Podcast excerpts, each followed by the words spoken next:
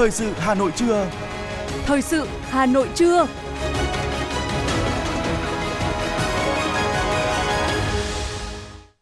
Xin kính chào quý vị và các bạn. Bây giờ là chương trình thời sự buổi trưa của Đài Phát thanh và Truyền hình Hà Nội. Chương trình hôm nay có những nội dung chính sau đây. Hội nghị hợp tác hành lang kinh tế Việt Trung khai mạc. 10 tháng năm 2023, gần 1 triệu người rút bảo hiểm xã hội một lần. Nghệ sĩ saxophone Kenny G sẵn sàng cho buổi biểu diễn đỉnh cao tại Hà Nội. Trong phần tin thế giới có những tin chính, quân đội Israel đẩy mạnh tấn công Gaza. Triều Tiên kêu gọi giải tán Bộ Tư lệnh Liên Hợp Quốc họp ở Hàn Quốc. Sau đây là nội dung chi tiết. Thưa quý vị và các bạn, sáng nay, Hội nghị Hợp tác Hành lang Kinh tế Việt Trung chính thức khai mạc tại thủ đô Hà Nội. Hội nghị Hợp tác Hành lang Kinh tế 5 tỉnh, thành phố Lào Cai, Hà Nội, Hải Phòng, Quảng Ninh Việt Nam và Vân Nam Trung Quốc, gọi tắt là Hội nghị Hợp tác Hành lang Kinh tế Việt Trung, là cơ chế hợp tác thành lập từ năm 2002 với mục đích trao đổi, thúc đẩy hợp tác trên đa dạng các lĩnh vực kinh tế, thương mại, giao thông vận tải, văn hóa, giáo dục, du lịch, y tế, nhằm xây dựng hai hành lang, một vành đai kinh tế Việt Nam Trung Quốc. Hội nghị hợp tác hành lang kinh tế Việt Trung lần thứ 10 năm 2023 do Ủy ban nhân dân thành phố Hà Nội chủ trì được tổ chức trong hai ngày 13 và 14 tháng 11 năm 2023 với chủ đề mở rộng các hình thức liên kết, hợp tác giữa các tỉnh, thành phố hành lang kinh tế Việt Trung nhằm phát triển kinh tế trong tình hình mới. Đây được xem là sự kiện đối ngoại lớn của thành phố Hà Nội trong bối cảnh Việt Nam và Trung Quốc đã và đang tích cực triển khai tuyên bố chung Việt Nam Trung Quốc sau chuyến thăm của Tổng Bí thư Nguyễn Phú Trọng và kỷ niệm 15 năm thiết lập quan hệ đối tác hợp tác chiến lược toàn diện trong năm 2023. Thưa quý vị và các bạn, với mục tiêu phục vụ người dân và doanh nghiệp ngày một tốt hơn, thời gian qua, thành phố Hà Nội luôn chú trọng cải cách thủ tục hành chính với việc thực hiện bãi bỏ, thay thế hàng trăm thủ tục, xây dựng nhiều mô hình hành chính hiệu quả. Sau thành công của các mô hình như thủ tục hành chính không chờ, chứng thực hành chính 24 trên 24 giờ tại thôn, tổ dân phố, Hà Nội tiếp tục triển khai mô hình bộ phận làm ngay trong tiếp nhận và giải quyết thủ tục hành chính tại quận Ba Đình. Theo đó, khi người dân đến thực hiện tại bộ phận tiếp nhận và trả kết quả thủ tục hành chính quận Ba Đình sẽ được giải quyết và trả kết quả ngay theo phương châm việc có thể làm ngay, hãy làm ngay. Đó là các thủ tục hành chính như chứng thực bản sao từ bản chính giấy tờ, chứng thực chữ ký trong các giấy tờ, văn bản, chứng thực chữ ký người dịch. Bà Trần Thị Thanh, sinh sống tại phường Vĩnh Phúc, quận Ba Đình, chia sẻ, việc quận, thành phố triển khai nhiều mô hình thực hiện nhanh chóng đã giúp người dân và doanh nghiệp tiết kiệm được chi phí cũng như thời gian đi lại. Các cái thủ tục hành chính, các cháu tại bộ phận một cửa tiếp đón rất là ân cần bởi vì là có cái việc mà à, có thể trong hiện nay đối với tuổi già của chúng tôi thì không thể làm được bằng các cái uh, vi tính hay là các cái công nghệ thông tin ở đây tôi đánh giá rất cao cái tinh thần trách nhiệm của các cháu trong bộ phận một cửa thể hiện được cái người cán bộ tiếp dân tất cả vì dân Thống kê cho thấy, thời gian qua, thành phố Hà Nội đã thay thế bãi bỏ hàng trăm thủ tục, đồng thời ban hành nhiều quyết định phê duyệt quy trình nội bộ giải quyết thủ tục hành chính để các cơ quan, đơn vị phối hợp liên thông, giảm thời gian đi lại chờ đợi của người dân. Thành phố Hà Nội cũng chỉ đạo tăng cường thực hiện công tác thanh tra, kiểm tra công vụ, kiểm tra cải cách hành chính, việc chấp hành kỷ luật kỷ cương hành chính của đội ngũ cán bộ, công chức, viên chức, xử lý nghiêm và công bố công khai cán bộ, công chức, viên chức, cơ quan, đơn vị để xảy ra chậm trễ, gây phiền hà cho người dân và doanh nghiệp. Ông Hứa Đức Minh, Chủ tịch Ủy ban nhân dân phường Mỹ Đình 2, quận Nam Từ Liêm cho biết. Chúng tôi quan tâm đến à, đầu tư các trang thiết bị. Cái thứ hai là việc đào tạo các cán bộ công chức, ờ, đặc biệt là cán bộ tiếp dân một cửa chuyên nghiệp phục vụ cho người dân được tốt hơn. Ờ, thế và chúng tôi cũng thường xuyên là báo cáo với quận đề xuất để tập huấn cũng như là quận thì tổ chức rất nhiều đoàn thanh kiểm tra thường xuyên để kiểm tra về tác phong lề lối cũng như là chuẩn mực của công chức khi tiếp dân. Chủ tịch Ủy ban nhân dân thành phố Hà Nội Trần Sĩ Thanh đã khẳng định chuyển đổi số, cải cách thủ tục hành chính là nhiệm vụ lớn của cả hệ thống chính trị. Hà Nội là một trong các tỉnh thành phố đầu tiên bảo đảm đầy đủ các điều kiện và kết nối thành công với cơ sở dữ liệu dân cư, phục vụ tiếp nhận và giải quyết thủ tục hành chính. Hiện nay, việc tổ chức hoạt động tiếp nhận và trả kết quả giải quyết thủ tục hành chính theo cơ chế một cửa, một cửa liên thông đã đi vào nền nếp ổn định. Thủ tục hành chính giải quyết đúng hạn đạt 99,81%, cấp xã là 99,89%, cấp huyện là 99,88% và cấp thành phố là 99,68%. Việc thành lập thêm các mô hình mới trong tiếp nhận và giải quyết thủ tục hành chính đã thể hiện quyết tâm của chính quyền thành phố trong cải cách hành chính với mong muốn nhận được sự hài lòng của người dân, doanh nghiệp, đồng thời nâng cao vai trò trách nhiệm của cán bộ, công chức trong thực hiện công vụ, xây dựng hình ảnh đẹp về cán bộ, công chức thủ đô.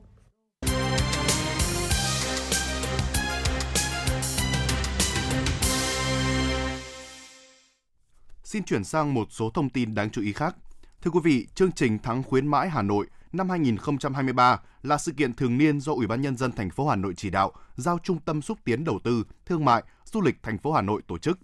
Tiếp nối loạt chương trình khuyến mãi hấp dẫn của chương trình Tháng khuyến mại Hà Nội năm 2023 từ ngày 11 đến ngày 12 tháng 11, sự kiện Ngày vàng giá sốc đã chính thức diễn ra tại 50 điểm vàng mua sắm là các hệ thống siêu thị, trung tâm thương mại lớn trên địa bàn Hà Nội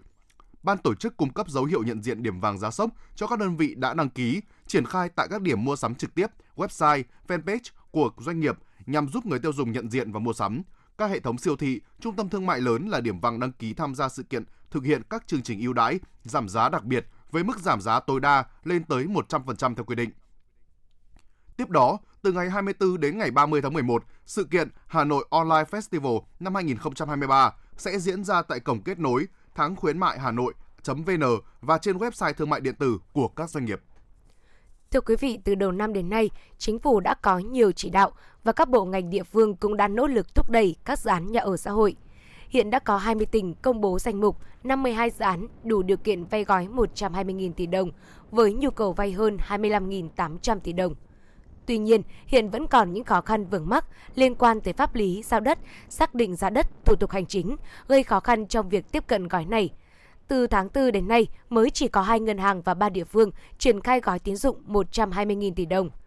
Đại diện Ngân hàng Nhà nước khẳng định, bốn ngân hàng thương mại nhà nước luôn sẵn sàng cho vay nhưng không có dự án để cho vay do nhiều tỉnh thành chưa công bố danh mục dự án đủ điều kiện tham gia.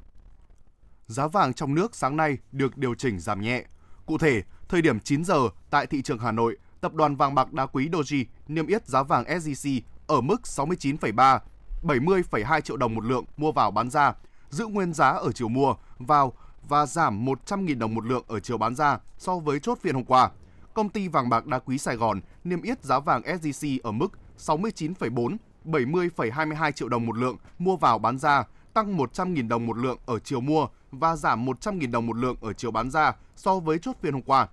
Tập đoàn vàng bạc đá quý Phú Quý niêm yết giá vàng SJC ở mức 69,3 70,3 triệu đồng một lượng mua vào bán ra, giữ nguyên giá ở cả chiều mua vào và bán ra so với chốt phiên ngày hôm qua. Tại kỳ điều hành hôm nay, dự báo giá xăng dầu sẽ giảm. Đại diện một doanh nghiệp đầu mối xăng dầu cho biết, mức giảm của giá xăng có thể từ 300 đến 400 đồng, trong khi mức giảm của giá dầu dao động từ 400 đến 700 đồng một lít. Dự báo này được đưa ra trong trường hợp cơ quan điều hành không sử dụng công cụ quỹ bình ổn giá xăng dầu. Nếu đúng như dự báo, thì sau hai kỳ tăng giá liên tiếp với mức tăng khoảng 900 đồng một lít đối với giá xăng kể từ cuối tháng 10, giá xăng dầu lại có cơ hội giảm, từ đó tạo tâm lý tích cực với người tiêu dùng.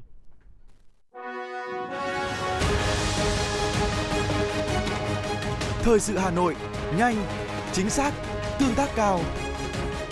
Thời sự Hà Nội, nhanh, chính xác, tương tác cao.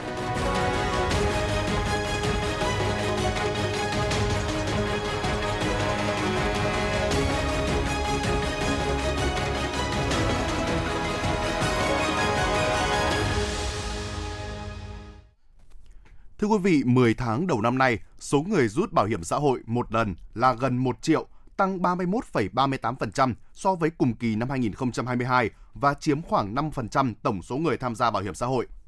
Nguyên nhân chủ yếu của tình trạng rút bảo hiểm xã hội một lần ngày càng tăng là do doanh nghiệp gặp nhiều khó khăn, dẫn đến người lao động thiếu việc làm, mất việc làm tăng theo. Đa số người lao động có thu nhập thấp, khả năng tích lũy không nhiều, phải đối mặt với các nhu cầu tài chính trước mắt rất lớn. Họ phải rút tiền ra để chi tiêu, trang trải khó khăn. Thêm vào đó là sự thiếu liên kết, hỗ trợ từ chính sách bảo hiểm tự nguyện, quy định điều kiện về thời gian đóng bảo hiểm xã hội tối thiểu 20 năm để hưởng lương hưu như hiện hành là quá dài. Cạnh đó, công tác tuyên truyền chưa thực sự hiệu quả, chưa giúp người lao động hiểu đầy đủ về lợi ích của chính sách bảo hiểm xã hội. Thưa quý vị, để đảm bảo quyền lợi của công nhân, người lao động, tại kế hoạch tổ chức các hoạt động chăm lo cho đoàn viên, người lao động dịp Tết Nguyên đán 2024, Tổng Liên đoàn Lao động Việt Nam yêu cầu công đoàn cơ sở chủ động tham gia với người sử dụng lao động, công khai phương án trả lương thường Tết trước ngày nghỉ Tết Nguyên đán ít nhất 20 ngày. Đồng thời, giám sát việc thực hiện trả lương thường Tết, điều kiện làm việc, thời gian làm việc, thời gian nghỉ ngơi, làm thêm giờ, đảm bảo quyền lợi thỏa đáng cho công nhân, người lao động tăng ca, làm thêm giờ, làm việc trong dịp Tết. Trước mắt, Tổng Liên đoàn Lao động Việt Nam yêu cầu công đoàn các cấp nắm chắc tình hình, kịp thời phát hiện và có các giải pháp đảm bảo quyền lợi của công nhân, người lao động ở các doanh nghiệp gặp khó khăn, nợ lương, không có khả năng trả thưởng, chủ bỏ trốn hoặc tạm dừng hoạt động, giải thể, phá sản báo cáo kịp thời với công đoàn cấp trên nếu doanh nghiệp đang gặp khó khăn trong sản xuất kinh doanh, doanh nghiệp bị phá sản, có chủ bỏ trốn chưa trả hoặc không trả được tiền lương, tiền thưởng cho đoàn viên, người lao động trước Tết. Ngoài ra, triển khai các biện pháp phát hiện phòng ngừa tranh chấp lao động, ngừng việc tập thể phát sinh trong dịp Tết và tham gia xử lý kịp thời, hiệu quả, góp phần đảm bảo an ninh, trật tự tại địa phương. Đoàn chuyên gia phẫu thuật chấn thương sọ mặt của Anh sẽ đến Việt Nam để điều trị miễn phí cho những trẻ em mắc dị tật sọ mặt từ ngày 16 đến ngày 30 tháng 11.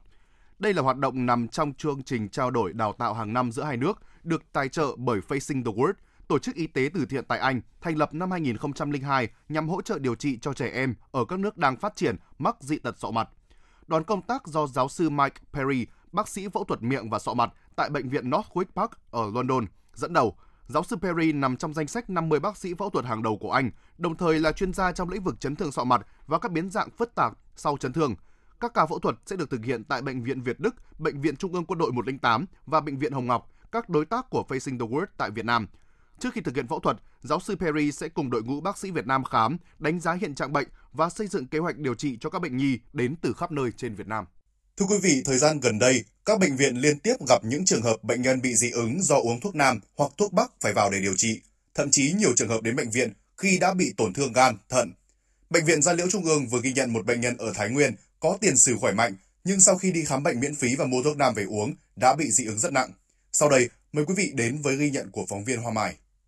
Vốn dĩ khỏe mạnh vẫn có thể ra đồng làm việc, nhưng nghe theo một người họ hàng, bà Ngô Thị Hợp, 60 tuổi ở huyện Phú Bình, tỉnh Thái Nguyên, đã đi khám bệnh miễn phí tri ân và mua 3 tháng thuốc để trị sỏi thận với giá 300.000 đồng. Sau khi uống, bà Hợp xuất tổn thương bọng nước nhăn nheo, trượt da, hoại tử da giải rác tay chân, thân mình, sau đó nhanh chóng lan tỏa toàn thân. Dạ Nó bảo cô này bị sỏi thận thì cắt cho 3 thằng thuốc, về có pha uống, đắng đắng đắng, chứ bật có mẹ, lắm. Pha được uống xong được chín hôm, à, tôi bảo pha uống 90 hôm, là gỗ cũng pha, gỗ pha uống vào. Thế là có thấy ở người lúc nào cái nào cũng tắt mà ngứa hết cả cả cả cả người này. Thế là cô uống thấy ờ, ngứa người. Thế là vài hôm sau cô mới đi đi lên chậm giá, tiêm một mũi. Thế là uống thuốc của luôn mấy hôm ấy. Thế càng càng là càng mần ra để lên chạy phong thế giờ phong người ta bảo lắc đầu. Ta bảo cô này không chữa được rồi. Về ờ, bệnh viện phú bình cô làm 5 hôm tiếp chục chai nước không đỡ. Thế là cô về thì người già thấy nặng quá thế mình bảo chạy xuống đây.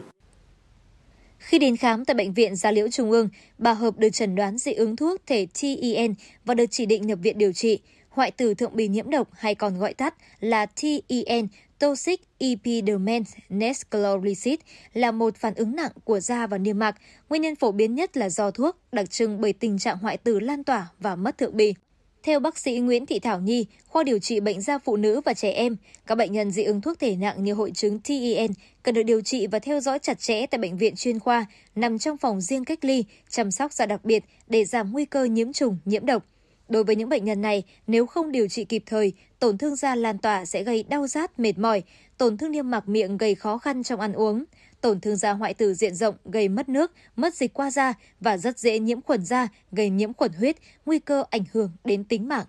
Cái lúc mà bệnh nhân đến khám với chúng tôi thì bệnh nhân đã được điều trị tại bệnh viện tuyến dưới khoảng 3 ngày nhưng mà cái tổn thương da nó không đáp ứng vẫn tiếp tục tiến triển vẫn tiếp tục hoại tử nhiều nên bệnh nhân được chuyển tuyến lên để điều trị tại tuyến trung ương ạ. Với những người bị hội chứng TEN, Cùng với những tổn thương ngoài da, điều đáng lo ngại nhất theo các bác sĩ là với những trường hợp dị ứng nặng thì biến chứng sau điều trị còn có thể kéo dài, gây ảnh hưởng đến chất lượng cuộc sống của bệnh nhân.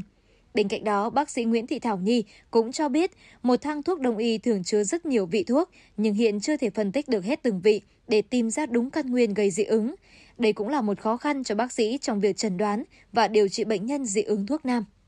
Dị ứng thuốc là một cái phản ứng đặc hiệu do cái cơ thể bệnh nhân có cái đáp ứng miễn dịch đặc hiệu với cái thuốc đấy. Có nghĩa là không phải là bệnh nhân nào dùng cái thuốc đấy nó cũng sẽ gây dị ứng, mà là một số bệnh nhân, cái cơ thể nó có cái miễn dịch đặc hiệu với cái thuốc đấy mới biểu hiện bị dị ứng trên da nên nó là không biết trước được. Hiện nay có không ít bệnh nhân do tin tưởng lời giới thiệu của bạn bè người thân nên đã tự điều trị tại nhà hoặc điều trị tại các cơ sở khám chữa bệnh không được cấp phép. Điều này dẫn đến nguy cơ ảnh hưởng đến sức khỏe và tính mạng là rất lớn khi người kê thuốc, bốc thuốc không đúng bệnh, không đúng liều lượng, thậm chí vị thuốc được thu mua cũng không rõ nguồn gốc.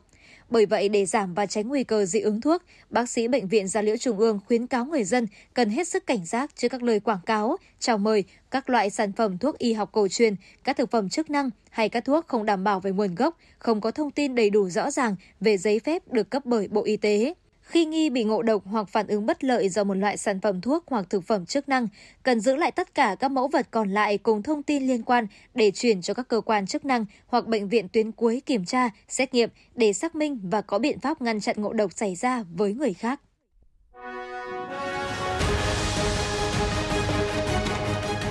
FM90 cập nhật trên mọi cung đường. FM90 cập nhật trên mọi cung đường.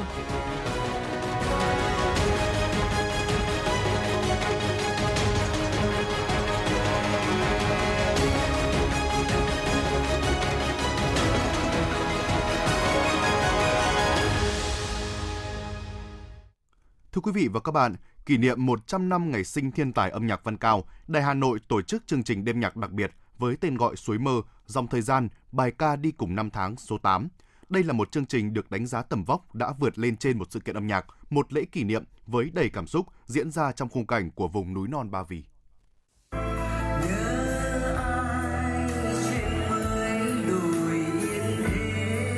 Lấy bối cảnh thực của núi rừng Ba Vì, nơi ra đời của tuyệt phẩm Suối Mơ, cùng sự góp mặt biểu diễn của các nghệ sĩ nổi tiếng. Chương trình đưa khán giả trở lại với những thiên tình xưa bất hủ như Thiên Thai, Trường Trì hay những tuyệt phẩm về mùa thu như là Suối Mơ, Buồn Tàn Thu và cả những bản hùng ca đã ghi tạc vào lịch sử như Tiến Quân Ca, ca người Hồ Chủ tịch, trường ca sông Lô. Từng hát rất nhiều ca khúc của nhạc sĩ Văn Cao, tuy nhiên được hòa vào thiên nhiên với núi, với rừng. Ca sĩ Xuân Hào không khỏi xúc động chia sẻ. Hôm nay thì ờ, là một cái dịp rất đặc biệt, đấy là kỷ niệm 100 năm ngày sinh của nhạc sĩ ở trên một cái đỉnh núi. Nó mang lại cho Xuân Hào rất là nhiều cảm xúc, nhưng mình được chan hòa vào thiên nhiên, được sống lại cái thời kỳ của nhạc sĩ Văn Cao đã sáng tác những ca khúc đấy vậy. Còn đối với ca sĩ Phạm Thu Hà, âm nhạc của nhạc sĩ Văn Cao rất cao quý. Nó có sự thanh cao, sự sang trọng nhưng cũng rất thân vận. Được thể hiện ca khúc Suối Mơ giữa rừng thiêng sông núi, nơi ca khúc ra đời như một niềm tự hào vinh dự. cái ca khúc mà Phạm Thu Hà được hát trong cái chủ đề hôm nay đó là ca khúc Suối Mơ và Hạ Thu Hà Phạm Thu Hà cảm thấy rằng là đây là ca khúc đã làm nên tên tuổi của Phạm Thu Hà trong uh, cái những cái tác phẩm của nhạc sĩ Văn Cao Ờ, và cái các tác phẩm mà nhạc sĩ Văn Cao sáng tác ờ, hôm nay cũng ở trong cái bối cảnh là núi rừng Ba Vì này và đài truyền hình Hà Nội đã rất xuất sắc đã sắp xếp được một cái buổi để cho tất cả các nghệ sĩ kỷ niệm 100 năm ngày sinh nhật của ông tại nơi mà ông sáng tác ca khúc này thì Phạm Thu Hà thấy rằng là đây là một cái may mắn của những nghệ sĩ mà tham gia chương trình. Sủi mơ, chương trình tập trung khai thác dòng nhạc trữ tình với dàn nghệ sĩ đẳng cấp và đặc biệt là những công nghệ đỉnh cao của âm thanh, ánh sáng được kết hợp nhuần nhuyễn, khiến những lát cắt thời gian như được ngưng đọng lại và trở nên cực kỳ ý nghĩa đối với từng khán giả. Ca sĩ Vân Anh, quan quân âm nhạc tiếng hát Hà Nội chia sẻ. Còn nhỏ Vân Anh đã được tiếp xúc về thơ và nhạc của nhạc sĩ Văn Cao à, và Vân Anh chưa có cơ hội để thể hiện nhưng mà thật sự hôm nay phải nói rất là may mắn khi Vân Anh có một cái cơ hội do đài truyền hình đã tổ chức và trao cho Vân Anh cái cơ hội đấy à, và thật sự Vân Anh rất là hạnh phúc khi mà mình được góp mặt trong một cái chương trình nó có quy mô nó rất là là hoành tráng. Biên đạo múa Mai Linh chia sẻ một chương trình đặc biệt với một sân khấu thực cảnh. Ekip đã có sự chuẩn bị rất kỹ lưỡng để khán thính giả được nghe, được chìm đắm trong tuyệt cảnh thiên nhiên. Gọi là đặc biệt bởi vì sẽ có một sân khấu thực cảnh. Uh, background của chúng ta là những núi rừng và những uh, dạng cây rất là thật và cái cảm xúc này nó rất là mới. Khi chúng ta đi bước từ sân khấu um, uh, trong không gian trong nhà ra ngoài thì đây là một cảm giác rất là tuyệt vời và chúng tôi cũng đã chuẩn bị rất là kỹ cho uh, 6 tiết mục có múa phụ họa của vũ đoàn Hà Nội trẻ tham gia và hy vọng là một món quà uh, rất là ý nghĩa uh, cho của chương trình dành cho tất cả các uh, quý vị khán giả. Có thể nói, nhạc sĩ Văn Cao đã vẽ nên bức chân dung nghệ sĩ của đời mình bằng một tài năng không giới hạn. Ông đã cống hiến trọn đời cho nền nghệ thuật dân tộc với các tác phẩm được coi là một phần trong tài sản tinh thần của biết bao thế hệ người Việt Nam. Tham gia chương trình với tuyệt phẩm Suối Mơ được chuyển soạn thành ký nhạc, bé Nguyễn Văn Đăng Khánh, chất đích tôn của nhạc sĩ Văn Cao, chia sẻ. Con thấy nhạc của cụ rất hay và sâu sắc ạ. Vâng, vâng con rất tự hào khi con là cháu của cụ. Để tiếp nối cái tiếp nối của cụ thì uh, con sẽ uh, hướng mình theo âm nhạc và uh, tiếp tục phát triển kỹ năng của mình. Vượt qua giới hạn của chương trình nghệ thuật thông thường, Suối mơ giúp người hâm mộ, người dân tưởng nhớ về chân dung một người nghệ sĩ tài hoa ở nhiều lĩnh vực văn chương, nghệ thuật, từ đó tôn vinh những giá trị to lớn và những sáng tạo công hiến xuất sắc của nhạc sĩ Văn Cao đối với nền âm nhạc nói riêng và nền văn hóa nghệ thuật của đất nước nói chung. Thưa quý vị, nghệ sĩ saxophone Kenny G nổi tiếng toàn cầu với mái tóc xoăn và tiếng kèn giàu cảm xúc đã tới Hà Nội tối ngày 12 tháng 11, sẵn sàng cho buổi biểu diễn đỉnh cao tới đây. Đặc biệt, không chỉ chơi nhạc, Kennedy sẽ tặng lại một cây saxophone gắn bó với ông để bán đấu giá góp quỹ khi biết mục đích của chương trình là thiện nguyện. Toàn bộ tiền thu được, ban tổ chức sẽ dành tặng các quỹ hỗ trợ những người có hoàn cảnh khó khăn, đặc biệt là trẻ em. Đây là lần thứ hai Kennedy tới Việt Nam kể từ chuyến lưu diễn lần đầu thành công vào năm 2015. Lần này, ông trở lại Hà Nội với tư cách là nghệ sĩ mở màn cho chuỗi dự án Good Morning Việt Nam diễn ra tại Trung tâm Hội nghị Quốc gia Mỹ Đình Hà Nội một đêm duy nhất vào ngày 14 tháng 11 năm 2023.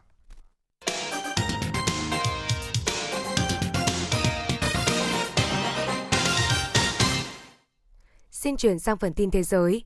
Thưa quý vị, ngày thứ 37 trong cuộc tấn công tổng lực và giải Gaza nhằm mục tiêu xóa sổ phong trào Hamas, ngày 12 tháng 11, quân đội Israel tiếp tục đẩy mạnh các cuộc không kích, pháo kích, kết hợp tấn công bộ binh và hàng loạt mục tiêu trên khắp giải Gaza. Một thông báo của lực lượng phòng vệ Israel nói rằng các cuộc tấn công trên bộ tại khu vực Bắc Gaza đã đạt thêm nhiều bước tiến quan trọng, bao gồm việc giành quyền kiểm soát một khu vực đô thị gần thành phố Beth Hanoun. Lực lượng phòng vệ Israel cũng xác nhận xảy ra giao tranh ác liệt với các tay súng Palestine gần bệnh viện Sifa, cơ sở y tế lớn nhất giải Gaza và đang là điểm trú ngụ của khoảng 20.000 người Palestine. Quân đội Nga đã bắt đầu giành lại các vùng lãnh thổ gần Bắc Mút thành phố từng chứng kiến cuộc giao tranh dài nhất và ác liệt nhất trước khi thuộc quyền kiểm soát của Moscow vào tháng 5. Trong khi đó, quân đội Ukraine giành lại các cao điểm ở Bakhmut và đạt được một số bước tiến ở phía Tây, Bắc và Nam của thành phố. Người phát ngôn Bộ Quốc phòng Nga Igor Konashenkov cùng ngày cho biết các lực lượng của nước này đã đẩy lùi 5 cuộc tấn công của Ukraine một ngày trước đó gần Klitschka, Kudiomivka, hai khu phố nhỏ nằm ở phía nam Bakhmut. Thưa quý vị, Bộ Quốc phòng Mỹ đã kêu gọi Quốc hội nước này phá vỡ tình trạng bế tắc và bật đèn xanh cho yêu cầu của Nhà Trắng về gói viện trợ trị giá 106 tỷ đô la Mỹ, bao gồm các quỹ tài trợ dành cho Ukraine, Israel và Đài Loan Trung Quốc.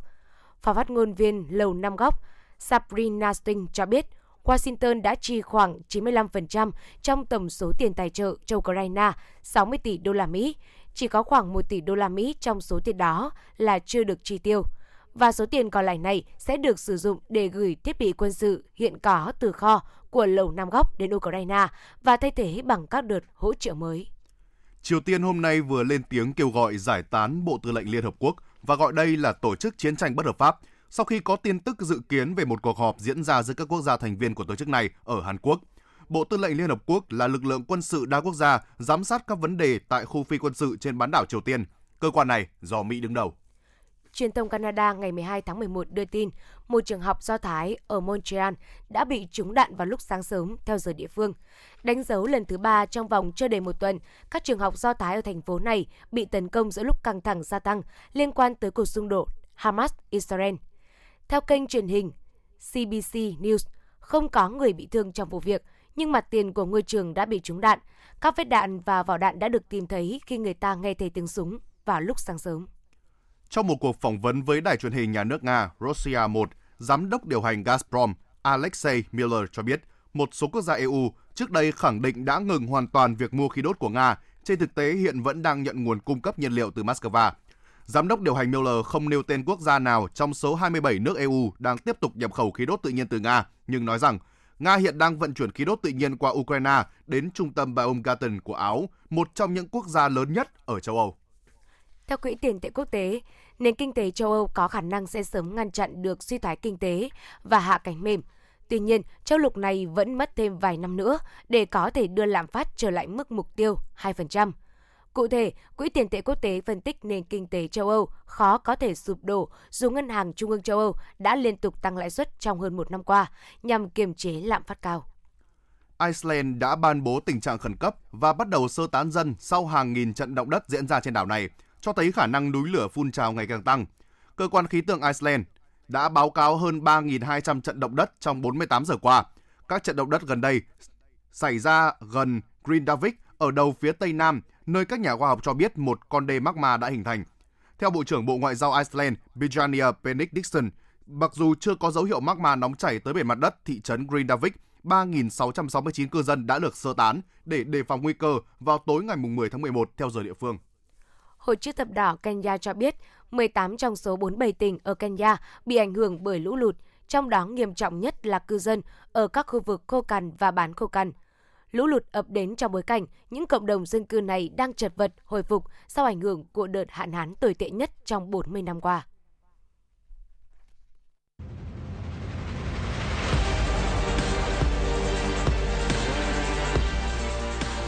Bản tin thể thao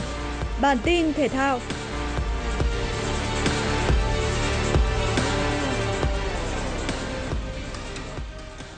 Đội tuyển Việt Nam ra sân tập luyện bất chấp trời mưa to đột ngột.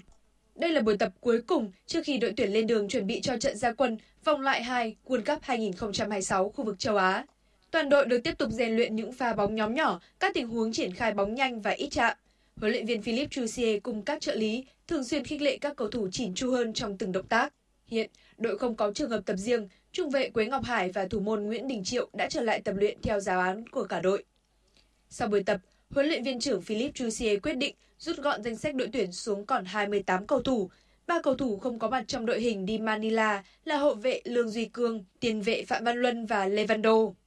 Tại Philippines, thầy trò huấn luyện viên Chusier sẽ có 3 buổi tập trước khi chốt danh sách 23 cầu thủ tham gia trận giao quân tại vòng loại 2 World Cup 2026 diễn ra vào 18 giờ ngày 16 tháng 11.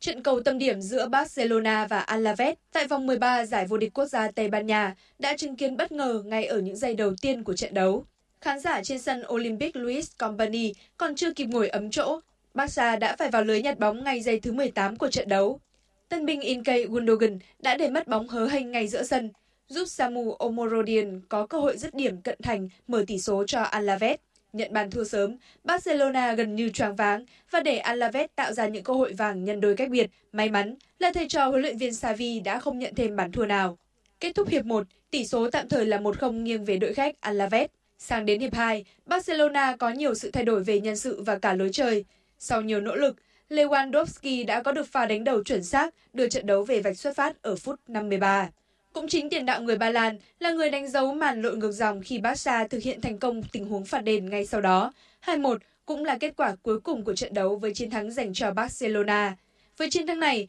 Barca đứng thứ 3 ở La Liga 2023-2024 với 30 điểm, kém đội đầu bảng Girona 4 điểm. Trong khi đó, Betis bước vào trận đấu với Sevilla với mạch 5 trận thắng. Các cầu thủ Betis tỏ ra lấn lướt đối thủ và liên tục tạo ra những pha bóng nguy hiểm. Ngay phút 16, Hector Bellerin đã khiến mạch lưới của Sevilla phải rung lên với cú sút xa đẹp mắt. Thế nhưng, bàn thắng của hậu vệ này lại không được VAR công nhận. Hiệp 1 kết thúc mà không có bàn thắng nào được ghi. Bước sang hiệp 2, với một số thay đổi về mặt nhân sự, đội khách đã có được bàn thắng khai thông bế tắc ở phút 72 nhờ pha lập công của tiền vệ Ayoje Pere.